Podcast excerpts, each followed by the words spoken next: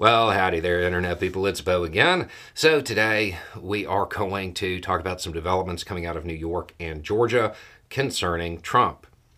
We have been trying to keep most of the procedural Trump news over on the Roads with Beau, over on the, the other channel.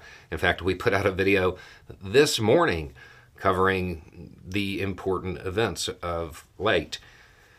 However, there have been two developments that will not hold until the next update, so we're going to run through those real quick. Starting in New York, this is the civil case where they are seeking a minimum of $250 million. That case was kind of on hold, uh, but a five judge panel has decided nope, it's not on hold anymore. Trial starts on Monday. On Monday. Now, initially, that trial was supposed to run from Monday until right before Christmas. I want to say December 22nd. But given the fact that some of the major questions have been resolved in that case, it will move a little bit faster. People have been asking what shorter means. Not short, just shorter. The witness list, I want to say, has like a hundred names on it. It still looks like it's most likely going to be, uh, let's just say, tedious.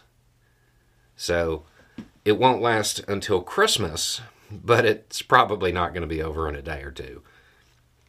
Okay, moving to Georgia. Trump has decided, well, let me just read it. Trump now notifies the court that he will not be seeking to remove his case to federal court.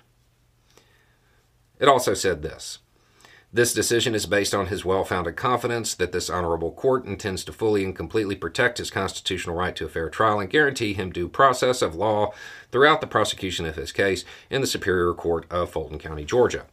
I mean, that's cool, that's what they said, but I think people want to know what are the other possible reasons he might have made a decision because a whole lot of commentators were saying he'll get a better jury in federal court.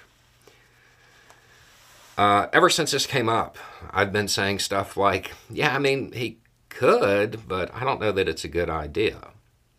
As soon as this news broke, people started asking what I meant by that. Because I wouldn't say while the decision was being made, because I don't like to interrupt people when they're making a mistake. If you want to remove your case to federal court, you have to explain why. You have to give them a story. You have to testify. Trump, or maybe his attorneys, didn't want that. That would be my guess. Another thing at play probably has to do with Trump believing his own propaganda. He has hit that phase of uh, putting out information where he's starting to buy into some of the stuff that he says that he probably didn't believe initially. Uh, and the federal judge is, uh, I want to say, appointed by Obama.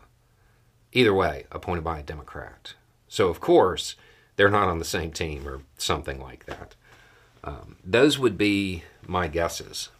And the having to testify is the reason I was like, yeah, that may not be a great idea this whole time. So, at the moment, the New York case will be moving forward on Monday. The Georgia case is staying where it's at.